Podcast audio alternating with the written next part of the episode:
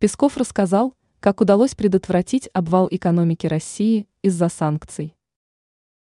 Пресс-секретарь президента России Дмитрий Песков заявил, что из заведенных против страны санкций существовал риск обвала экономики. Однако серьезных проблем удалось избежать благодаря решениям и действиям российского руководства. Экономика РФ была стабилизирована и даже начала расти. Об этом представитель Кремля – рассказал в интервью Павлу Зарубину. Как удалось избежать обвала экономики?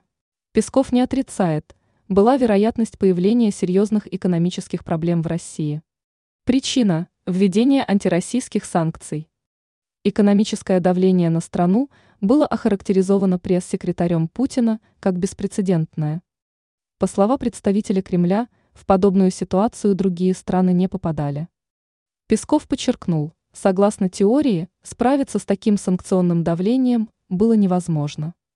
Тем более, что недавно была пандемия коронавируса, которая тоже не способствовала развитию экономики.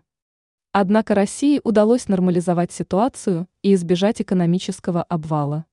Пришлось мобилизовать все ресурсы, внутренние силы для того, чтобы этот обвал предотвратить, приводит МИА «Россия» сегодня слова Пескова. Представитель Кремля – обратил внимание на следующий факт. Экономика страны не просто восстановилась, но и начала демонстрировать рост. Песков уверен, такой результат стал возможен благодаря серьезной работе, проведенной российским руководством и правительством.